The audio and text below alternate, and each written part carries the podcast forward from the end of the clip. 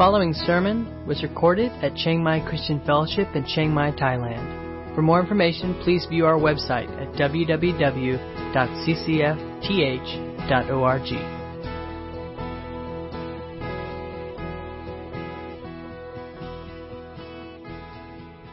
really confusing and don't make a lot of sense. And we're going to talk a little bit about some of the cultural gaps between the world we live in and the world that would have been true in Moses' time. Um, so, so we can't direct the, we, we can't think about them as something we apply to our lives directly. Uh, oftentimes, what people try to do is take out of them some general principles, but even that can be very challenging and difficult. Um, and as we'll see, uh, it's, just so different that even trying to come up with some principle could be very dangerous and can lead us to places we probably don't really want to go. Um, but what I want to do, and what I think uh, its its value for us, is that the covenant really does express clear core values that express God's heart, right?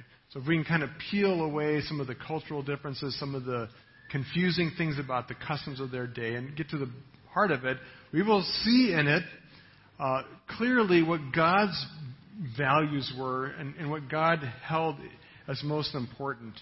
And from that, uh, we, we can think about uh, how this should shape our own core values about what's important and valuable to us. And the first section, what we will see is that God clearly values uh, human beings as the pinnacle of his creation, that we are people of great worth. Uh, we live in a time and an age where uh, people are very aware and, and, talk a lot. Psychologists talk a lot about this topic of self worth. Uh, what is your self worth? Do you have good self worth? Do you have bad self worth? Um, and and it's it's an incredible thing and truth about what, what it means for us to be humans is that we're able to ponder and contemplate such things. I can promise you, your dog does not lie around contemplating his self worth, right? Contemplates maybe steak, right? Uh, or if you're going to give him a belly rub. But he really doesn't contemplate his own self worth. But human beings have the capacity to do that. And not only can we do it, but it, for us, it's not just idle curiosity. We know for a fact, uh, research has proven this out over and over, that our sense of worth, our sense of value that we place on ourselves has huge implications for how our whole life works if we feel good about ourselves, if we're happy, if we have the right kind of identity, all are rooted in our sense of worth. Um, but that's created really a huge problem for the modern world. And the world we live in, that is controlled by naturalism and, and uh, principles of science as being the source of all truth, um, has taught humanity worldwide that humans are simply the result of a cosmic accident, right? We are simply the result of, of uh, billions of years of evolutionary process. And if you believe that, if you hold to that, that you're nothing more than just space dust randomly arranged to create you, um, there's no worth. Okay? Bottom line is, there's no purpose, there's no meaning to your life, and your life has no worth. Right? That, that's uh, painfully obvious for anybody who's willing to, to think about it uh, what the, the implications of evolution are. You're just an accident. How can an accident have worth or purpose? Um, you are nothing more uh, than a biological sack of chemical reactions, and, and you cannot be distinguished from a, a slug or an amoeba. Okay, well, you can distinguish it. You're higher on the evolutionary scale, right? But you're no different, right? So you, your worth is, is the same as an amoeba or a slug. Okay, that's something to get excited about. It's no wonder that people in the modern world wrestle with this concept, right, and struggle with it. Uh, because the natural outcome of this worldview is that you're, you're no different than any other organism, living or dead, on, on the planet or the universe. The problem, though, is that human beings uh, have this innate sense, and it screams out that our life it has to be worth something. Right? We, we just don't accept this that, oh, yeah, I'm just space dust, the value of, of an amoeba, that's okay. Nobody can, nobody can accept that. Nobody in the world, nobody in society, nowhere are people okay with that. Everybody struggles with this issue, and it screams out that there must be more to us than a string of DNA and ongoing chemical reactions. So modern psychology has faced this problem by inventing the concept of what they call self-worth. You ever heard the term self-worth? Okay, you ever think about what self-worth means? Okay, what exactly do we mean but when we talk about we need to have good self-worth? Um, well, self-worth uh, is, is defined this way. Self-worth is defined as a person's overall subjective emotional evaluation of his or her own worth. Okay, subjective means you make it up yourself. Emotional means it's just purely based on feelings, not on facts. And evaluation meaning it's, it's how you just see yourself as having your own worth to yourself. Uh, to put it in other, other, other words, uh, we, we determine our worth, our self worth, by determining how valuable I am to myself. Okay? Are you valuable to yourself? Well, what a ridiculous question. If you're not you, you don't exist. So of course you're valuable to yourself. It's the dumbest thing ever. Okay? Uh, if you if you reflect on this, the cycle of definition, my only value in the universe is how valuable I am to myself. It's a ridiculous question, right? And what what modern psychology posits is that we're supposed to feel good about ourselves because we imagine that to myself I have value. Okay? Now, in any other, now, what's, what's interesting about psycho, psychological language, if you're a psychologist, please don't be offended, but here, here's the deal, right? In any other field, this would be called being delusional, right? Like if I make up I have an imaginary friend and, and, and we're buddies, you're delusional and you go to the hospital for that. But when it comes to our self worth, we're supposed to live with this delusion that I make up and pretend I have value to myself. Right? And that's supposed to be good mental health. It's no wonder our world is so confused and lost, right? Because the only answer we have for their cry that their life must have value is that you go make up something. Right? That you pretend you're valuable to yourself.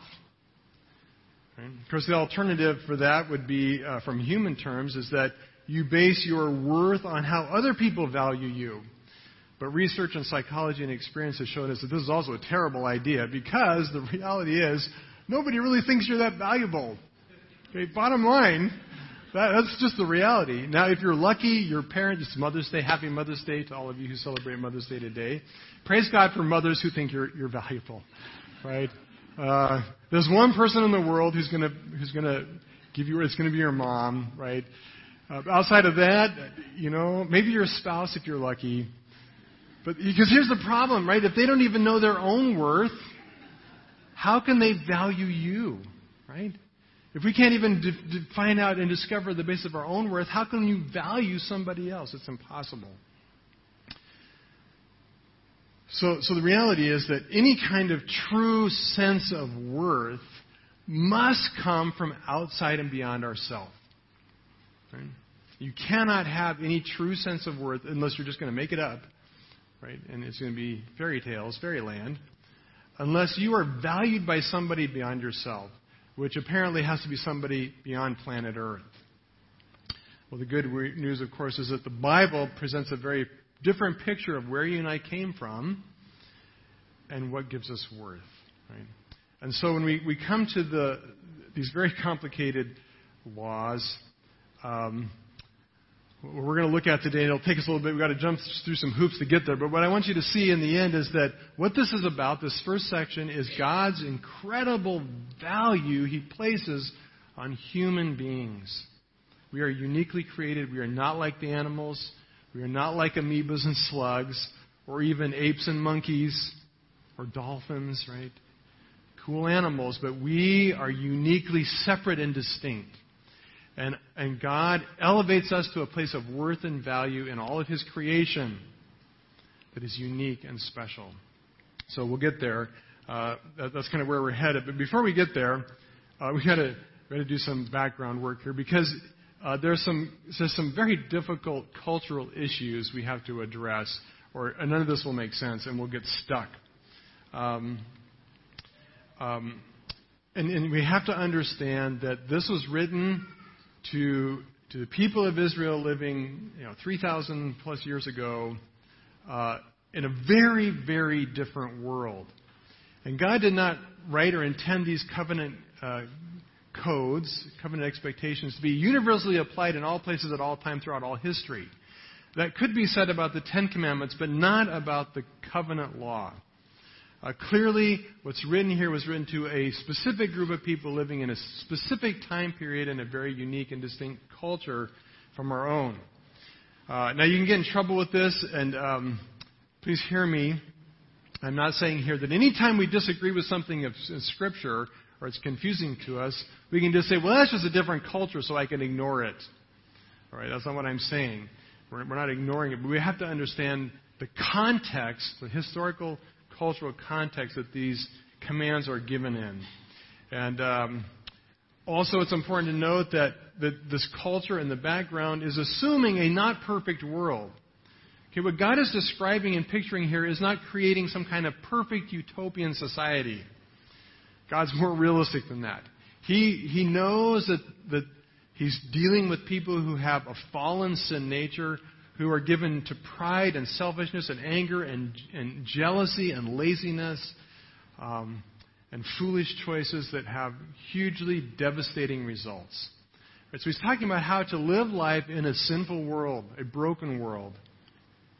Um, so, three cultural issues I want to look at real quick. We're going to blow through these. I could say a lot more, but we just don't have time. But the first one is slavery. All right, here's a, here's a complicated issue. Uh, he starts off in verse 1. Now, these are the rules that you shall set before them. When you buy a Hebrew slave, what's with that? He shall serve six years, and in the seventh year he shall go out free for nothing. If he comes in single, he shall go out single. If he comes in married, then his wife shall go out with him. But if his master gives him a wife, and she bears him sons or daughters, the wife and children shall be her master's, and he shall not go out alone. Why, this is getting really confusing. Right? What is this about? If the slave plainly says, I love my master and my wife and my children, I will not go out free, then his master shall bring him to God. He shall bring him to the door uh, or the doorpost, and the master shall bore an ear through with the awl, and shall be a slave forever. Okay, here's the thing. How can we claim that all human beings have incredible worth before God and sanction slavery? Right? This seems like really troubling and disturbing. Uh, what is this about? Real quick, bottom line is the word that's used for slavery in the, here in the Bible, okay, is is nothing like the word as we use it. Right? Uh, the word Hebrew word is ebed. Uh, it has it can be translated slave, servant, minister, advisor, or official. Okay, and and bottom line, this is what it means. A slave in, in, in this context, what they mean by slave is essentially anyone who is employed by someone else. Okay, are any of you employed by somebody else? Don't you kind of feel like a slave sometimes? Right? The idea is you're not free. When you're employed by somebody else, you're not free to make up your own work. You're doing their work, right? And so they, they classified that as slavery because you weren't free. You weren't self employed. So, for, for, so in biblical times, a free person was a person who was self employed. So if you were a farmer or a shepherd or you had some kind of cottage business making furniture or pottery, right?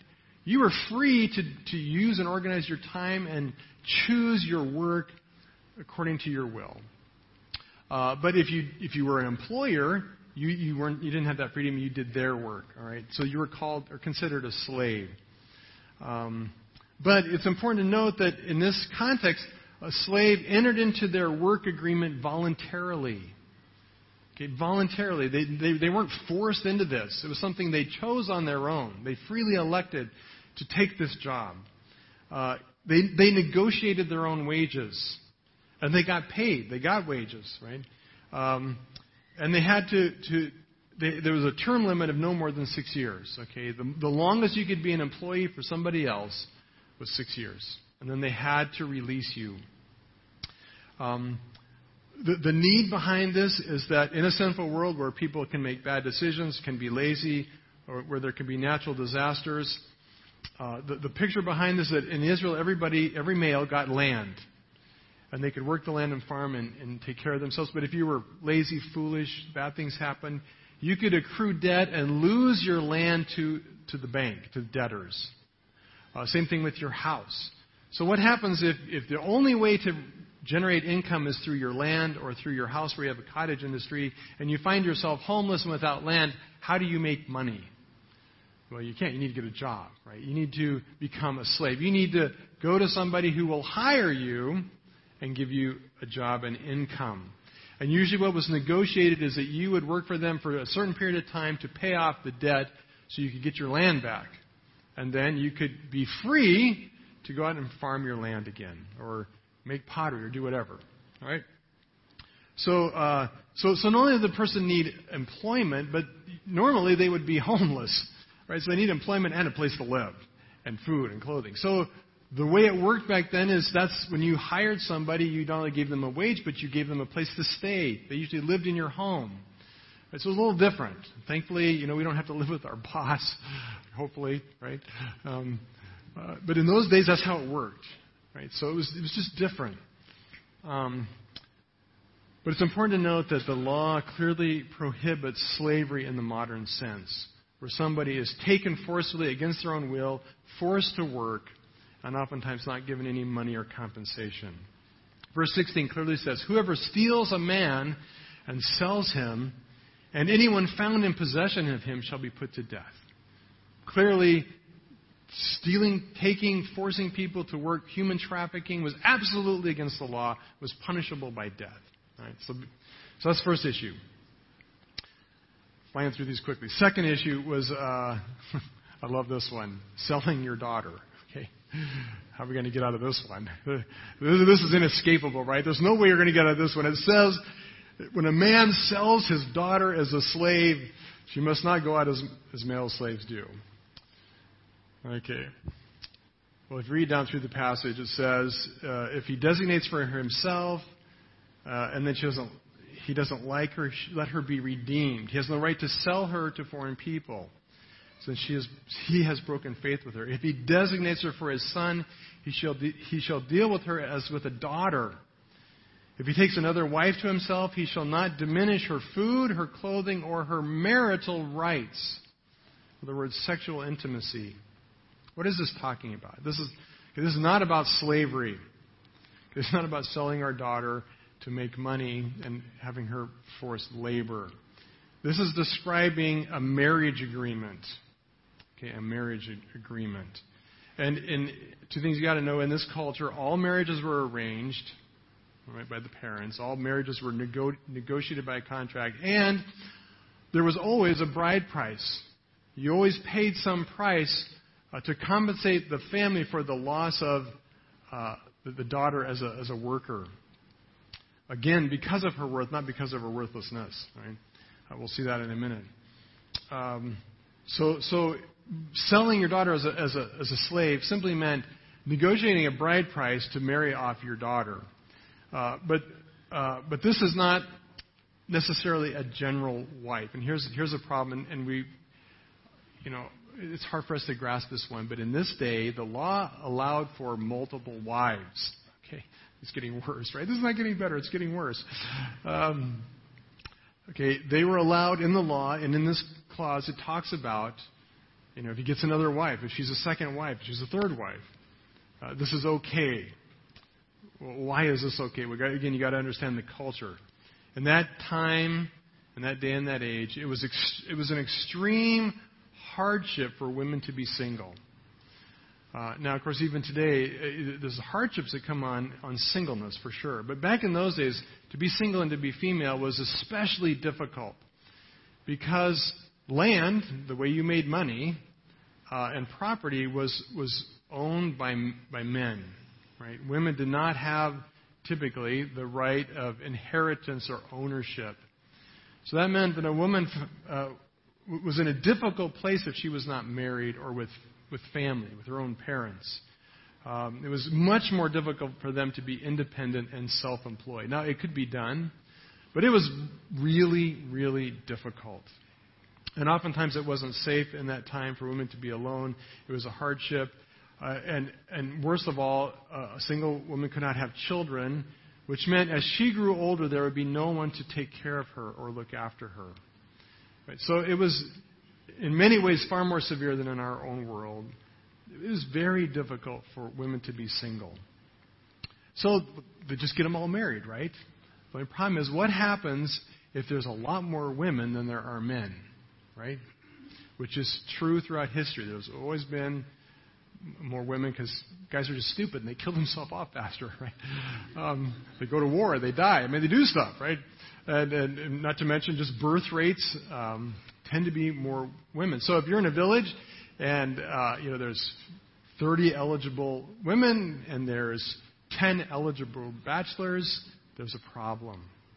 So the law allowed for uh, multiple wives as a way to care for especially vulnerable, probably poor women from poor families where maybe they had lost their parents or uh, their parents did not have the means to support them. So a husband could take in uh, a, a, woman like this as a second or third wife uh, as a means to care for her. Uh, but the law protected them, right? This law, if you read through it closely, it's, it's protecting their rights as a wife, not as a slave.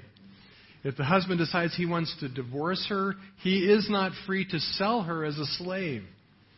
And he has to, she, she has the option to be redeemed back to her own family. Right? So, so, so when you see it uh, in, in, this context, th- these laws are protecting women and women's rights and the wives of women. And if the husband uh, has a second wife and he doesn't meet her needs of food and shelter and sexual intimacy and affection, the right to have children, right, she has the right to leave because he's failing his responsibility. Uh, in, in, the Bible, the story of Ruth and, and Boaz is, a, is, is a living out of this exact scenario. Right? By the way, uh, we don't know that Boaz didn't have another wife. It doesn't actually say that, right? It doesn't say he did or didn't. Uh, but, but that's what's happening in the story of Ruth and, and, and uh, Naomi and Boaz. Uh, last one, blood vengeance. Go through those real, real quickly uh, culturally back in that in that time period. If anybody died uh, by someone else's hand, whether intentionally or accidentally, all right. So you're out building your house and the hammer, you know, axe head flies off your your axe and goes flying across and hits somebody walking down the street and kills them. Um, the, the the custom was that a family member of the person killed was obligated, had a duty to avenge the blood of the person killed by killing the one who did it. So even as a total complete accident, so just imagine, you know, you do something and somebody dies, they're coming after you, right? They're coming after you, right? Your days are numbered. Um, God certainly upholds the death penalty, and if there's an intentional killing, if there's murder, uh, the one who killed is responsible by, by paying with their own life. Uh, but God was very clear that, uh, that, he, that, you were to protect the life of an in, innocent person. Um, all right, so that, that's some of the cultural roadblocks. There's probably more. If you have more questions, you can talk to me later. All we have time for. The point is, there's a huge gap between their culture and ours. So we can't we can't view these laws as something we could somehow apply in our day and in our age and our world. Right? Uh, please don't try this one. Hey, dear, you know, I'm thinking about the whole second servant wife thing. You know, Bible says we can. Don't even go there, right? It's a good way to just uh, invoke her to kill you, and then there's the problems with that. It breaks other laws, you know. So, um, right. So what's this all about? Well, the point is of this passage, as I said, is it, it God is showing, in spite of the cultural layers we have to dig through. That God values human lives. Right? Um, people have incredible worth to God. We've been spe- specially created and designed by Him as the highest order uh, of creation. And all of these laws uh, in this first section point to the value and worth of human life. And so, therefore, we are to protect it. We're to treat it with great care. And what's significant here is that it's not just that it's worth, but it's intrinsic worth. And intrinsic worth, what that means, it's worth that's based in the very object itself. Right? Not because of what it can do or perform or how it can help us. Um, you know, it's Mother's Day, and we certainly want to celebrate moms. And the, re- the reality is, if we really love and appreciate our moms, we do so because we know they've done tons of stuff for us. Amen? They changed our diapers. Can you believe that? They fed us. They cooked for us. They, they loved on us when we were smelly and dirty and obnoxious, and they, they did all kinds of stuff for us, right? But our, our celebration of moms should be for more than just what they did for us. Ultimately, moms want to be honored and celebrated not just because they are great dishwashers and cooks, right? They, they want to be valued as, as for who they are as people, because of their intrinsic worth, because their love and their heart and who they are as our moms. And for that reason, I would make the suggestion if you're going to go shopping today for Mother's Day, that you do not buy her a, a new set of dish towels. Right? Because that's kind of communicating, Mom, we appreciate you for all the dishes you've done for us. Right? Instead, buy her something like flowers, something that has intrinsic worth. Us guys were like, we don't get flowers. You know, you can't fix anything with a rose, right? It's kind of worthless, right? But but it has intrinsic worth. Its beauty, its grace, its, its, its fragrance. It has intrinsic worth, right? Um, well, we as human beings, as God's creation, have intrinsic worth because we're created in His image. Right? God does not value us because of what we can do for Him, but merely by the very existence of our being, by who and what we are. So, so, so what I think this, this passage teaches us is that this is the only logical starting point for any kind of sense of worth. The reality is, here's the, the cool news the reality is, you are worth way more than you know. And not just because you made it up, because it's true. God values you. God values every human life, no matter how broken it is, or crippled, or disfigured, or poor, uh, whatever intelligence a, a, human being has or doesn't have. The, the, the most vile, homeless, crazy person on the street has intrinsic value to God. Um, and that, that, that's the beginning point for us of having a sense of our own value. But of course, having worth and having a sense of it are two very different things. And the reality is that too many Christians do not feel like their life has worth. Uh, and you may today feel like you have no worth at all, or very little worth. You may struggle with your sense of worth. And one of the issues is that we've been too much brainwashed by the way of the world that says, well, you just need to make up something so that you're special to yourself. You know, don't even believe that lie, right? If, if, if, if your only worth is that you're special to yourself, that's just depressing. Okay, be honest. It's depressing. My only value is because I made up something about myself. Um, and we all know that we don't get the affirmation from people that we wish we did. Right? If you're, if you're hoping people will affirm you and give you worth, you're just going to be disappointed a lot. Right? We need instead to develop the sense of what I would call God worth instead of self worth. God worth. We need to develop this sense that we have incredible worth and value to the God who made us. So how do we do that? How do I how do we line up our genuine God worth with our own sense of worth or worthlessness, depending on where we are? Well, I really believe the answer is found in these confusing set of laws. And we're not going to go through all of them, but I want to just summarize them into three groups and uh, show how these laws, if you follow them in, in their general value, will help you build a sense of worth, a sense of God worth in your life. Um, so here, here, let's look at these three categories. And again, I don't want to try to in any way directly apply these, right? That that you're, you're, you're actually a slave, your boss is a slave driver. Okay? You, you may feel that way, but don't try to connect the dots there. Okay, just don't even go there. Uh, but let me just give three broad core values that I think are true. The first one is our duty to preserve and protect human life. Okay, a lot of the laws relate to this that human life is sacred and valuable, it's worth something to God, and therefore we must do everything we can to preserve and protect life.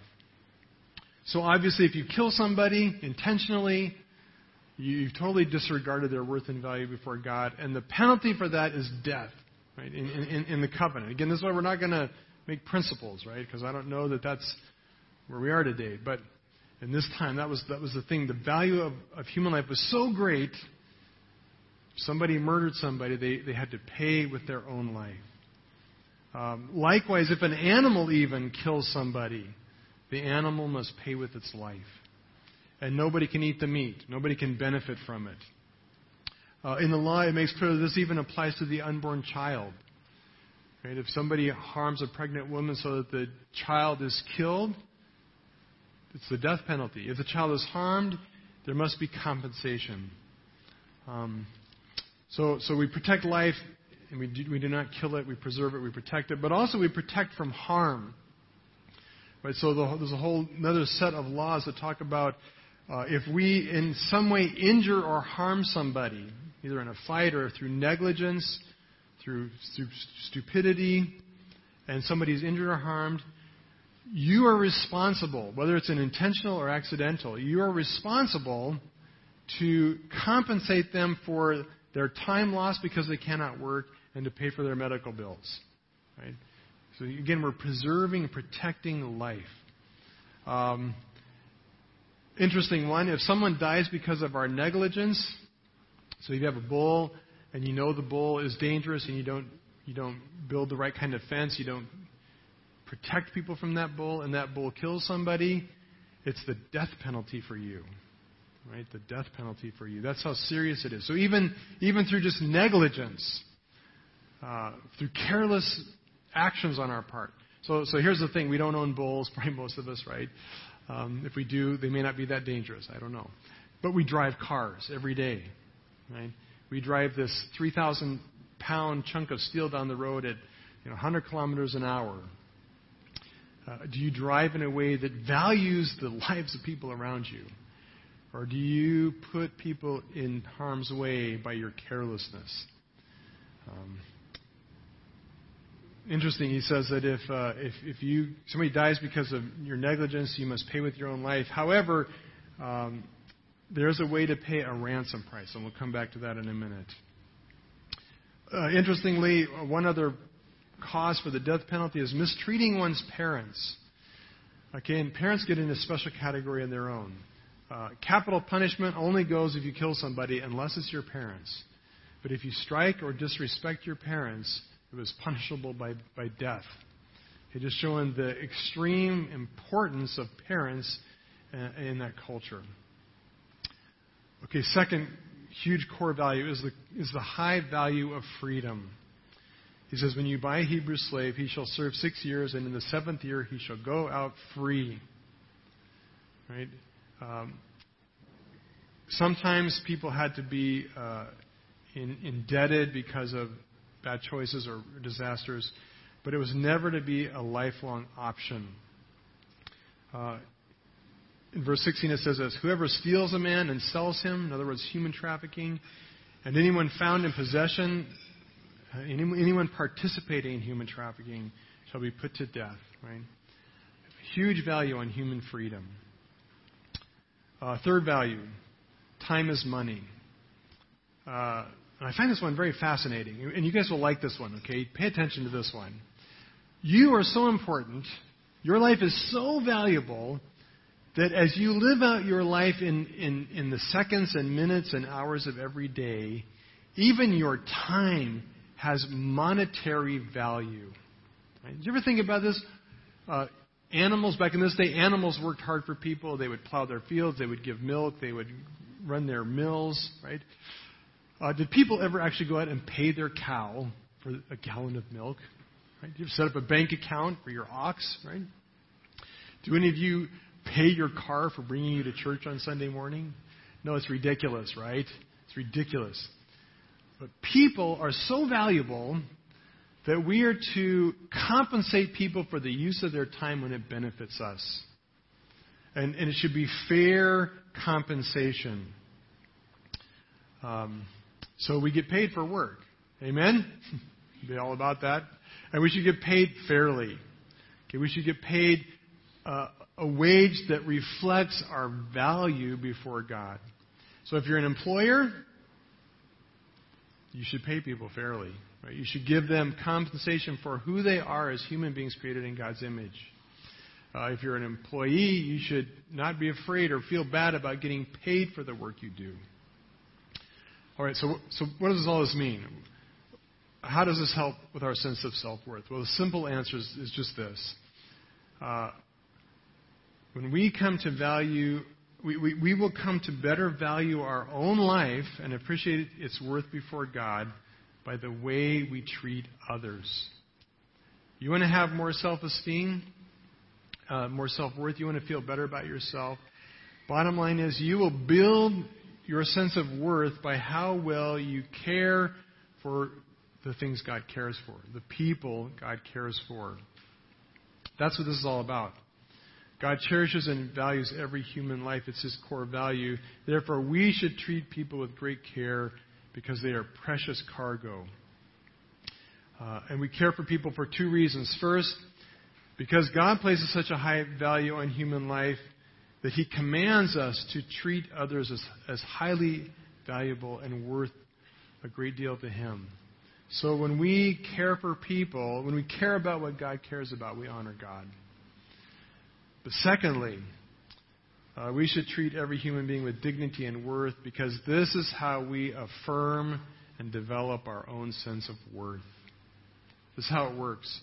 When you see some poor homeless child, uh, homeless orphan, whatever, and, and simply because they're a creature made in God's image, you care for them or when you fight for a victim of human trafficking because they're one of God's treasured creations.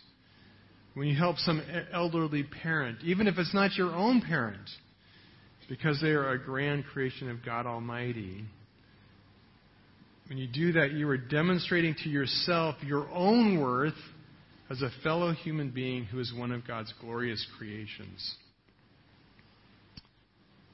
Um, I really believe that the only way to re- really build a healthy sense of self worth is when we value life and we serve and we give, uh, when we compensate people fairly for their time and effort, when we appreciate them, regardless of age, religion, social status, economic position, character, or if they like us. Right? So, so think about the person you just would most despise, right? Because they're poor, because they're homeless, because of their sexual orientation. Does that person have value in your eyes? You see, when you value them, you're valuing yourself. Right? Because you're acknowledging the inherent value as a creature made in God's image. Consequently, the more we treat people differently based on how we feel about them, the more critical and judgmental and prejudiced we are, the more we cripple our own sense of worth. Because we're saying that worth is not intrinsic. It depends on how good you are, how smart you are, how moral you are. Okay? Let me just uh, wrap this up and apply this in one more way. Um, so, how can we really make sure we have a life that is worth it, that we're maximizing our worth before God? Um,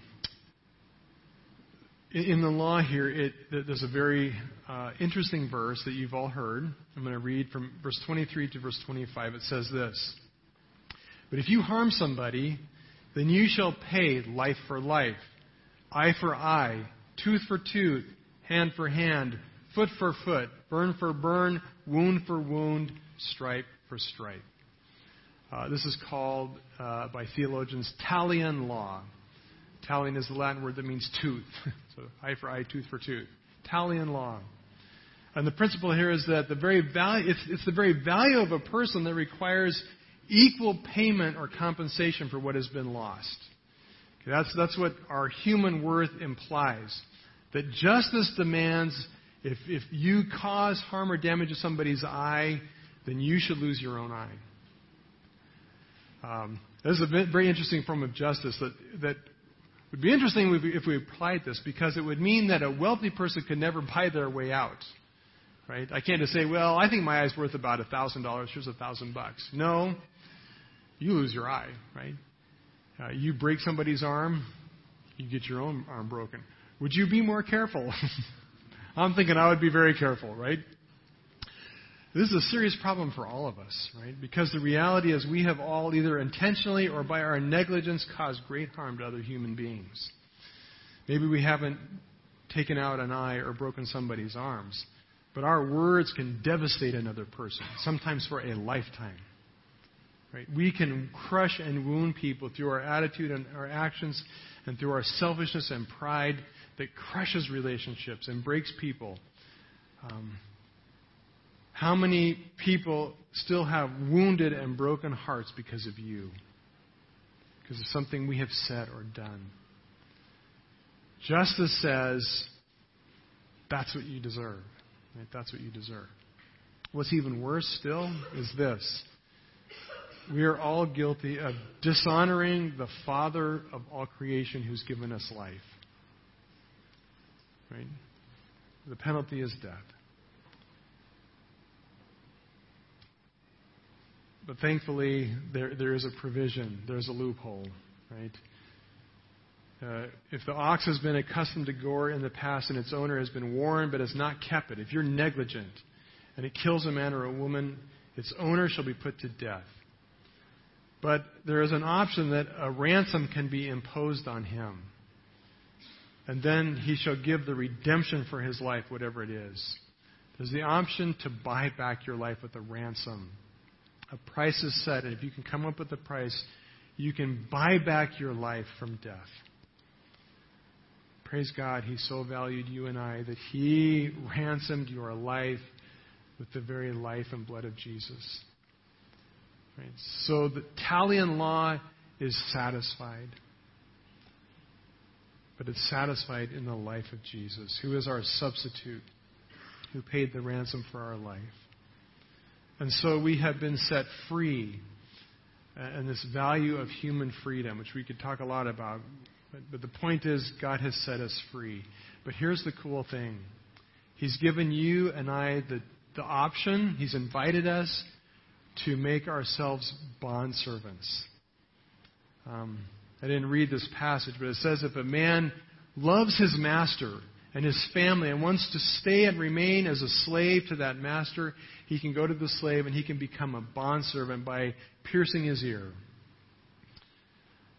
Um, God invites you to be his bondservant, his free and willing slave who serves him for the rest of our days. Uh, you don't have to, he invites you uh, as, as a master who we love, who we are devoted to, that we give our life in service to him. But here's the thing, last point. Here's the thing. Uh, he so values your life, he so values your service that he absolutely will compensate fully everything you do for him in service. Right? God is keeping count of every second you give in devotion and service to him. And someday, he's going to pay you back. Right? He's going to keep an account. And in, in eternity, he is going to reward you for what you have done for him. So our life has worth not only intrinsically, but we have the option of banking it up, right? By serving God. And He, uh, and it's a principle, it's a value here in this, in this text that our time, our energy, our effort must be compensated. God's not going to rip you off. And I'm thinking He pays pretty well, right? I'm thinking He's not going to be stingy, right? He's going to bless you uh, beyond imagination for everything you do in service to Him.